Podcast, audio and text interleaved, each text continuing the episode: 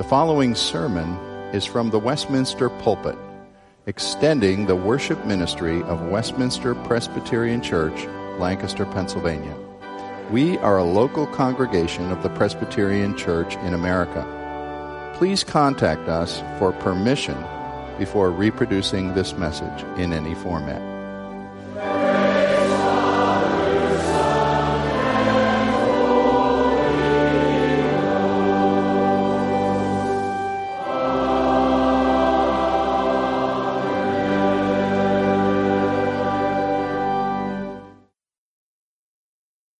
Listen as I'm going to read today from John chapter 17. We've been looking at this long prayer of Jesus shortly before the cross.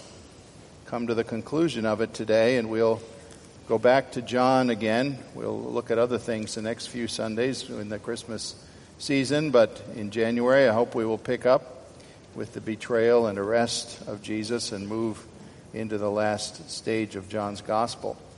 Listen as I read verses 20 through 26 of John 17. Jesus has been praying for his disciples. He calls them those the Father had given him. We pick him up here. He says, I do not ask for these only, but also for those who will believe in me through their word, that they may all be one just as you, Father, are in me and I in you, that they may also be in us, so that the world may believe that you have sent me. The glory that you have given me, I have given to them, that they may be one, even as we are one. I in them, you in me, that they may become perfectly one, so that the world may know that you sent and loved them, even as you loved me. Father, I desire that they also, whom you have given me, may be with me where I am, to see my glory that you have given me because you loved me before the foundation of the world. Oh, righteous Father, even though the world does not know you, I know you, and these know that you have sent me. I have made known to them your name and I will continue to make it known that the love with which you loved me may be in them, and I in them. Father, once more, these words of our Savior speak of things that are deep and high. May we hear your message to us. May we be encouraged and directed in the faith. We ask in Jesus' name. Amen. The other day, because of two deaths occurring in our church, I was sitting down and looking through some things, and I got into a mood to reminisce and was trying to realize how many funerals have I had for folks since I've been pastor of Westminster. You might think that's a not a very uplifting subject, but I was doing some counting. I keep a record and have a folder that contains every time you don't realize probably, but a pastor receives a sheet from the funeral home with information on the individual when we lead a service. So I have a folder of those things. And I was realizing that I was very close, within a couple of it being the 250th funeral I've had for individuals in the years I've been pastor here of a large congregation. And when you add 20 years of ministry before that and about 125 before I came here, that means I've been nearly 400 people that I have said an earthly farewell or led a farewell to them when they left this life. And that just gives you something to measure, perhaps. The downstairs, our, our 8 o'clock congregation is usually around 400 people. We don't have the balcony open, but uh, it's nicely fills about like you're filled now in the downstairs. Just think if those folks who are indeed living souls today were also living in bodies and they were here to worship with us, where would we put them? We'd have to put up a lot of seats, wouldn't we? It would be standing room only of the saints from heaven who would rejoin us. And you would recognize many faces as I looked through that folder full of 250 forms. It was very moving to me because I loved those people. I was their pastor. And I wasn't indifferent, I don't think, to any of them. They nearly all were people who professed faith in Christ. And someone might say to me, well, you talk about them as if they're still real, and they are. But maybe someone would ask, well, where are those people now? They don't have bodies like we have right now that are visible, that we could shake their hand or give them a hug. Where are they? What are they experiencing? I would choose to give you the excellent biblical answer that is contained in our text today in John 17, verse 24, and tell you in just a few words they are with Christ forever. It has taken about 14 messages by my count and several months for us to work carefully through four chapters of John 14, 15, 16, and 17. What scholars usually call the farewell discourse of Jesus, saying goodbye to his earthly disciples, the 11 that were left after Judas had departed. And he has addressed their original problem or issue that was spoken in the very beginning of chapter 14 that they were troubled in spirit, they were upset, they were confused. Jesus was leaving them. They didn't understand that. Why was this necessary? Where was he going? What would happen to us? And many other questions. And they, he addressed it right away in 14.1 saying, Let not your hearts be troubled. And he went on from there. I'll give you just a really quick synopsis of some of the things we've seen, and this isn't all that's in these four chapters. But he told them that his departure had a good purpose of preparing a heavenly home for them. He told them that it was faith in himself alone that was the way to reach that home. He told of the Holy Spirit who would come to fulfill and, and, in a sense, replace him in his role as their constant companion. He said that they were inseparably bonded to him so that they had no life in themselves except from him, beginning of chapter 15. I'm the vine, you are the branches. He said further, their mistreatment by the unbelieving world only proved that they belonged to him because that's how the world treated him. He said that the Holy Spirit would reveal more about him through them, and they would record that in writing. And he said that their sorrow at losing him would be transformed into a great and lasting joy when they saw him again. Well, that's not all that was in these chapters, but now we've come to chapter 17 and he has prayed this lengthy prayer. Where exactly it happened, we're a little unsure, frankly. We know that they had left the upper room before this because that is uh, said at the end of chapter 14. He said, Let us rise and go from here. Were they already in Gethsemane where he would next pray, Father, not my will, but yours be done? If not, they were close or they were on the way there when he prayed this prayer of chapter 17. And he first, in the first five verses, prayed that he, for himself, that he would receive the glory that he had as the only Son of the Father. And then from verse 6 onward, he began to pray for those people you gave me out of the world, the disciples. And he specifically prayed for things for them. But now in verse 20, we've seen this prayer take a, a, a small turn, not away from disciples, but not necessarily just the disciples standing in front of him. Because he now begins to pray, as he says, not only for these before him, but also those who will believe in me through their word. He knew the witness of the New Testament and of the apostles would go to reach many more who would be gathered in to the faith. And isn't this telling us as Christians today that we are the people he was praying for? We can look at this and say this wasn't just for immediate friends there in front of him, but ourselves who would believe in future generations. Earlier in John 10, Jesus had said something that led right to this. He said, I have other sheep, not of this fold.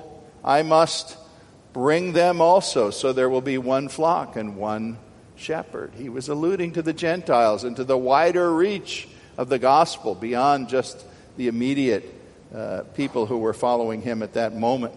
He saw, you could say, centuries ahead. His divine omniscience was not removed from him, and he knew that the Word of God would be written through these disciples who we later call apostles. And that Word would reach and bring a tremendous harvest in. He knew our names before he went to the cross for us. Isn't that wonderful to think about? He prayed for you, and he prayed for me. What did he ask the Father on our behalf? Well, I'm singling out two primary points from this last section. One is this his request for true Christian unity. And secondly, his request of the Father that we, his people, his church, would see his glory when we finally come to dwell with him in glory. First of all, Jesus prayed for us to discover true unity with all genuine gospel believers. The keynote is verse 21 and 22.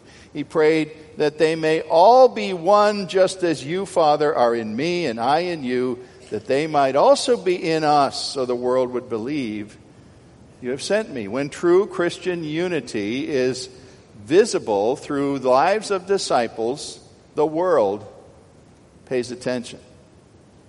Now, verse 21 is often a proof text by people who bemoan many divisions they see in the great universal Christian church. And there have been many different unity movements, ecumenical movements, trying to reach across denominations because people say, oh, this is a great sinful thing that we have all these denominations, each stressing their own perhaps small distinctives. And we have Presbyterians and Baptists and Lutherans and Greek Orthodox and Episcopalians. And what do we need all this for? Do away with it. We should all just be Christians.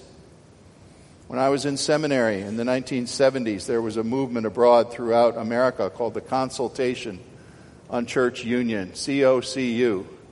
And uh, people had a good time making fun of it who were opposed to the movement because they said it was a cuckoo movement, koku. But it tried to say we should do away with denominations, basically, and all come together. It failed, it fell apart.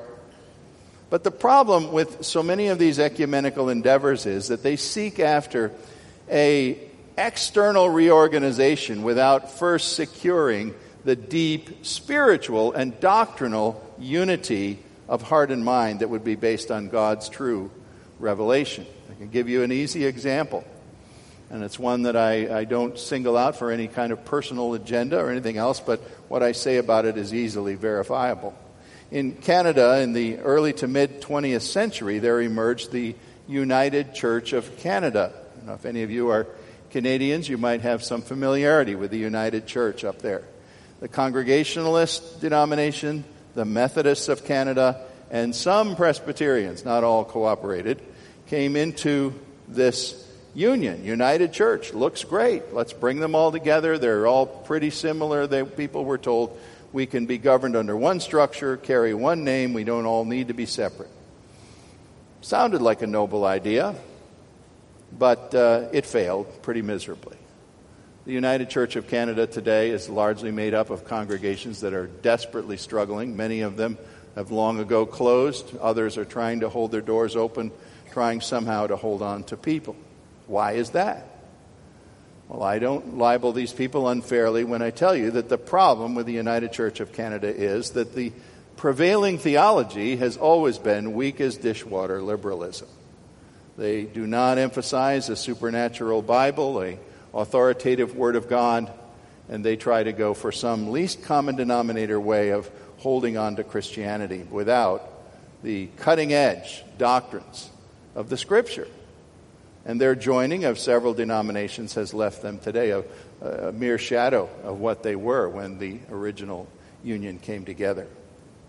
We believe the unity Jesus was praying for his church to experience in John 17:21 was an organic spiritual unity based on biblical doctrinal essentials that would give the very life of Christ. As Jesus was saying, that I am in them, and Father, you are in them.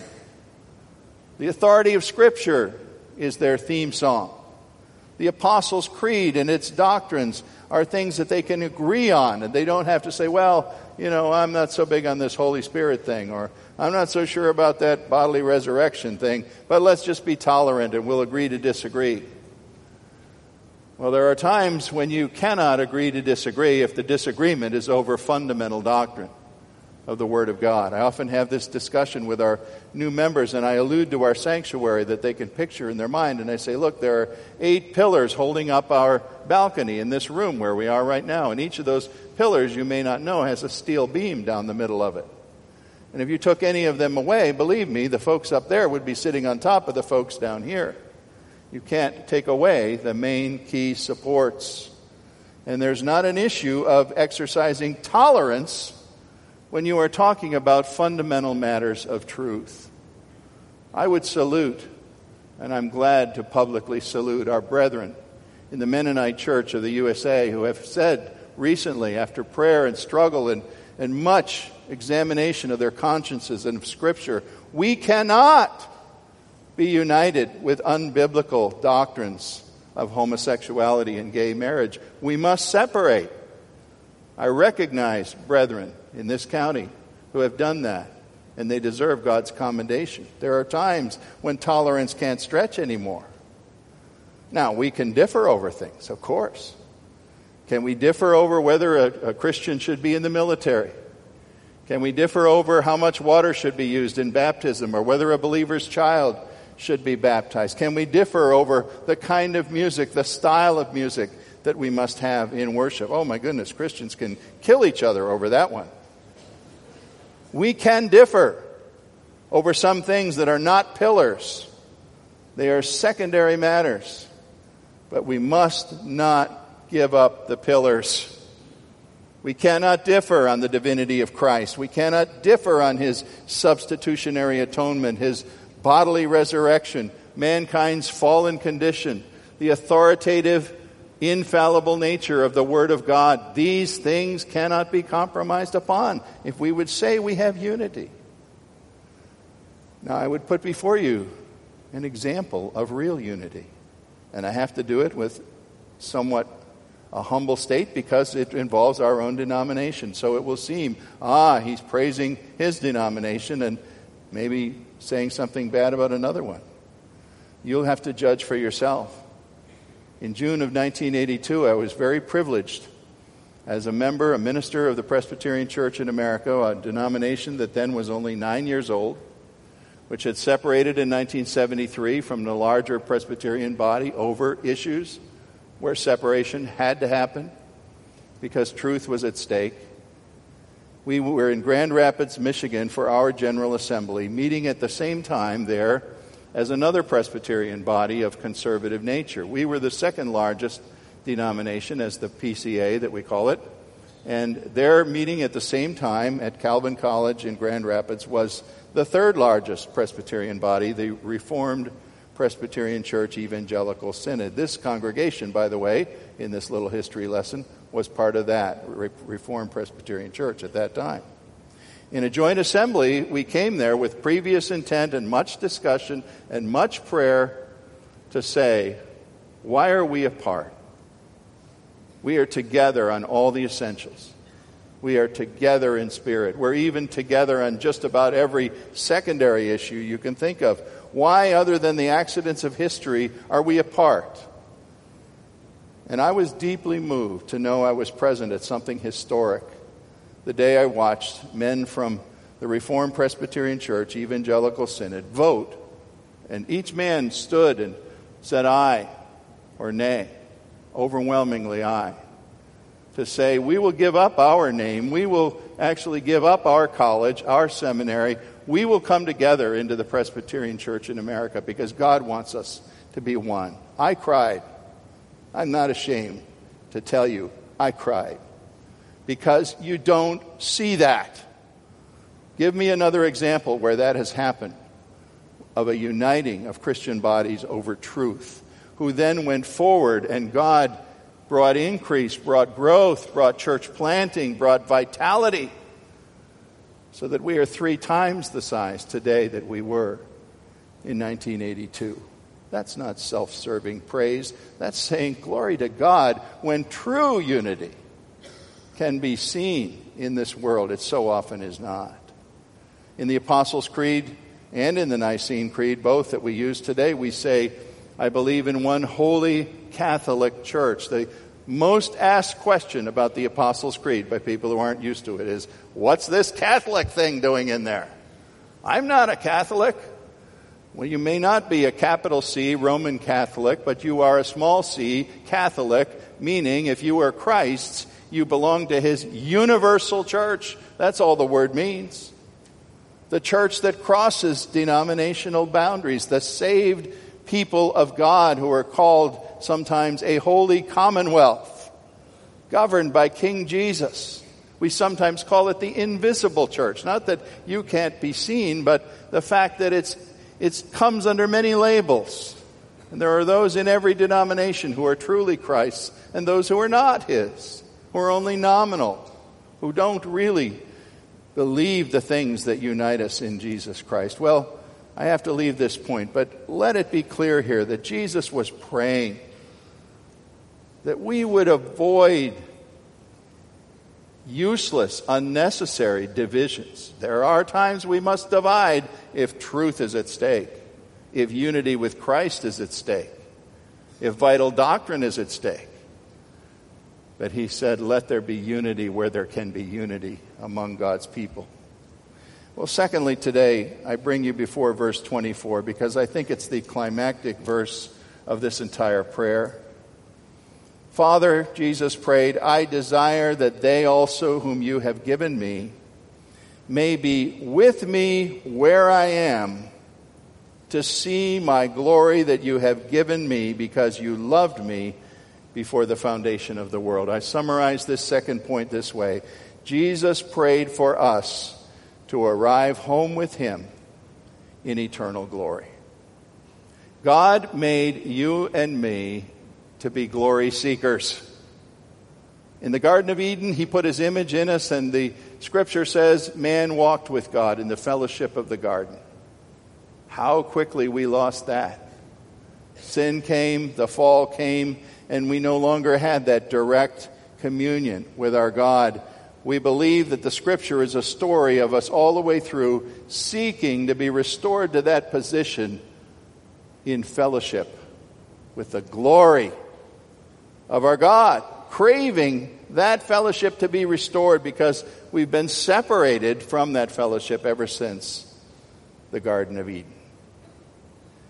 Have you ever thought about why the Bible never actually comes to some place, some chapter, some six or eight verses even, that would depict, would paint an actual picture for you to anticipate what heaven looks like, what it's going to feel like, look like? Uh, you know, what's the scenery? What's the landscape? What, what kind of dwelling will I have? What will my occupation be? People have a hard time conceiving of heaven, and therefore they give way to these silly ideas that we're angels sitting around waiting for choir practice to start or something. Instead of living in vital union with our Savior in meaningful activity, meaningful relationships, in in a state where there is no pain, no crying, no hospitals, no police stations, no armies, because they're not needed. Heaven is a real place. But the Bible only gives us a few symbolic pictures with streets of gold, which that's not meant to be literal. That's meant to tell you that, that heaven is a place of such splendor that a common street material is what we call the most splendid material on this earth. It's a symbolic description. So uh, earlier I was saying about these 400 some souls who I have had a role to guide through the last time of their life that people gave praise to God and their Savior as they were put in the earth. Where are they? Some of you know I wrote a book called What Happens to Me After I Die. So maybe you need the whole book, but you don't need the whole book to tell you in a few words where are we when we die? We are with Christ forever. With Christ forever is enough description of heaven. It's all we need. Paul in 1 Corinthians 2 said, What no eye has seen, no ear has heard, no mind has imagined. God has prepared this for those who love Him. It's there, it's real, and you will experience it. Two brothers of this congregation who worshiped with us here within the last few weeks are there with Christ forever, experiencing it. Now, there is no earthly travelogue. I can't point you to who's the gentleman on TV that does all these travel programs. Anthony Bourdain, I think the name is. I've only watched it a few times, but he travels to places all over the earth and shows you, you know, here's, here's Hong Kong or here's something else that you've never seen. And you learn about that place. What's it like? What does it look like? What do people do? How do they eat? Well, there isn't anything like that for heaven. There isn't any PowerPoint presentation that can bring heaven into focus for you. But there is this promise, this vocabulary, which comes as a kind of language of love from Jesus Christ. He said, Do you want to know what I really want in the ultimate sense for every believer? I want them to be with me forever, to behold my glory. That vocabulary occurs many times. I'll just give you a few examples. John 14:3, he said, "I will come again and take you to be with me." He didn't give you a GPS address to enter into your phone to find heaven. He said, I'll take you to be with me so that you may be where I am.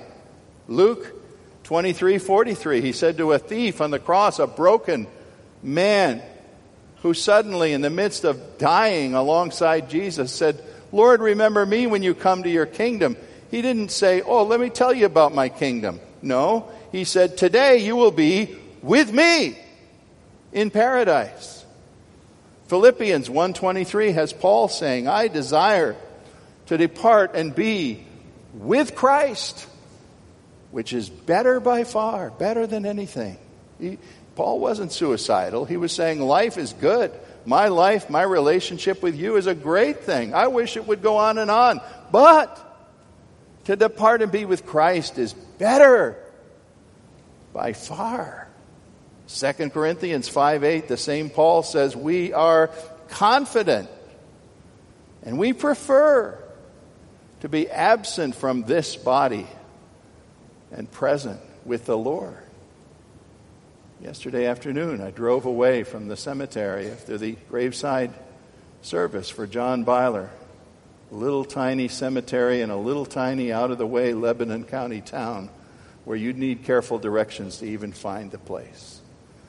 And I thought to myself, you know, this isn't much of a very impressive place. You looked at sort of the backside of houses with their trash cans out and facing the cemetery. It wasn't really a beautiful setting, quite frankly. But I was thinking, John isn't looking at the backside of houses or trash cans. He's looking at his Savior. Glory to God. We can rest content with this description that if Christ is there, the fullness of His glory is there, and what more do we need to know about our final destination than that? A Puritan writer said, Heaven consists in the perfect, immediate presence of Christ. He said, Right now, all of Christ is not with us, and all of us is not yet with Him. But he said, It's certainly promised. The dead in Christ have already fulfilled a prophecy from Isaiah 33, verse 17, which says in the Old Testament, Your eyes will see the King in his beauty and view a land that stretches afar. John said that in a letter he wrote, 1 John 3 2. Beloved, we are God's children now and what we will be has not yet appeared, but we know that when he appears, we shall be like him, for we shall see him even as he is.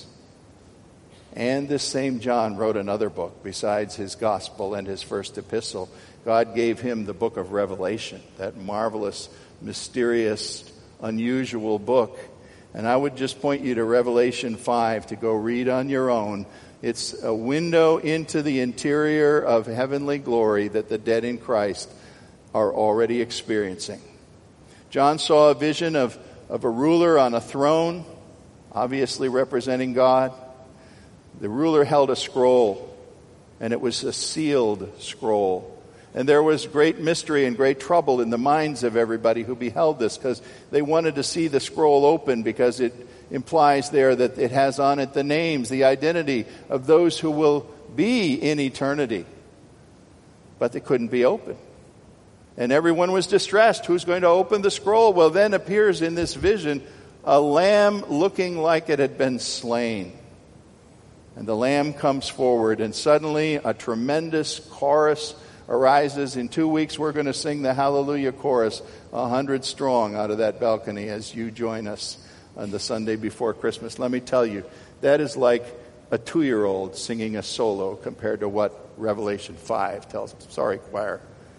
My apologies to you. I don't have to apologize for this. Revelation 5 is a thunderous chorus from all the created beings in heaven and the angels and the saints who are there, and they shout out to the Lamb, You are worthy to take the scroll, for you were slain, and by your blood you ransomed a people for God from every tribe and nation. Worthy is the Lamb! Worthy is the Lamb! Worthy is the Lamb that was slain. Do you have the slightest bit of longing in your heart? to join in that chorus yourself someday. I do. I long for that day. The words with me forever are Christ's promise to his church. And the death of every true Christian is one more answer to this prayer of Jesus here in John 17 24. In fact, many of the commentators say this about verse 24 that, that might criticize perhaps that the English wording doesn't quite capture what he's saying. Father, I desire, I would like it. No, he's saying something much stronger. It's more like, Father, I will it that those who are mine throughout the ages will be with me in glory. And my will and yours are one on this, Father. And so every last one of those the Father has given into the charge of Jesus Christ to bring home will come home with him forever. Samuel Rutherford was a colorful man from the Puritan age who had a burning desire of love for Christ. He wrote this. He said, Oh, my Lord Jesus Christ, if I could be in heaven without thee, that would be a hell. And if I would be in hell, your presence would make even that a true heaven for me, for thou art all the heaven I want. Samuel Rutherford, wonderful man of God. Do you believe Jesus Christ is God's true Son who laid aside visible glory to be born in the straw there in Bethlehem? Do you believe he suffered and died in order that your sins would fall upon him who was innocent and his righteousness would be transferred to you who were guilty? Do you believe he rose again to inherit a new and glorified body in which both those wounds of the cross in his feet and his hands remain visible in heaven today and they're part of what is called his glory? If you trust in those truths from God's completely true word, you can be confident you will see your Savior. If the Bible does not guarantee anything else, it guarantees that. You will be with Him forever.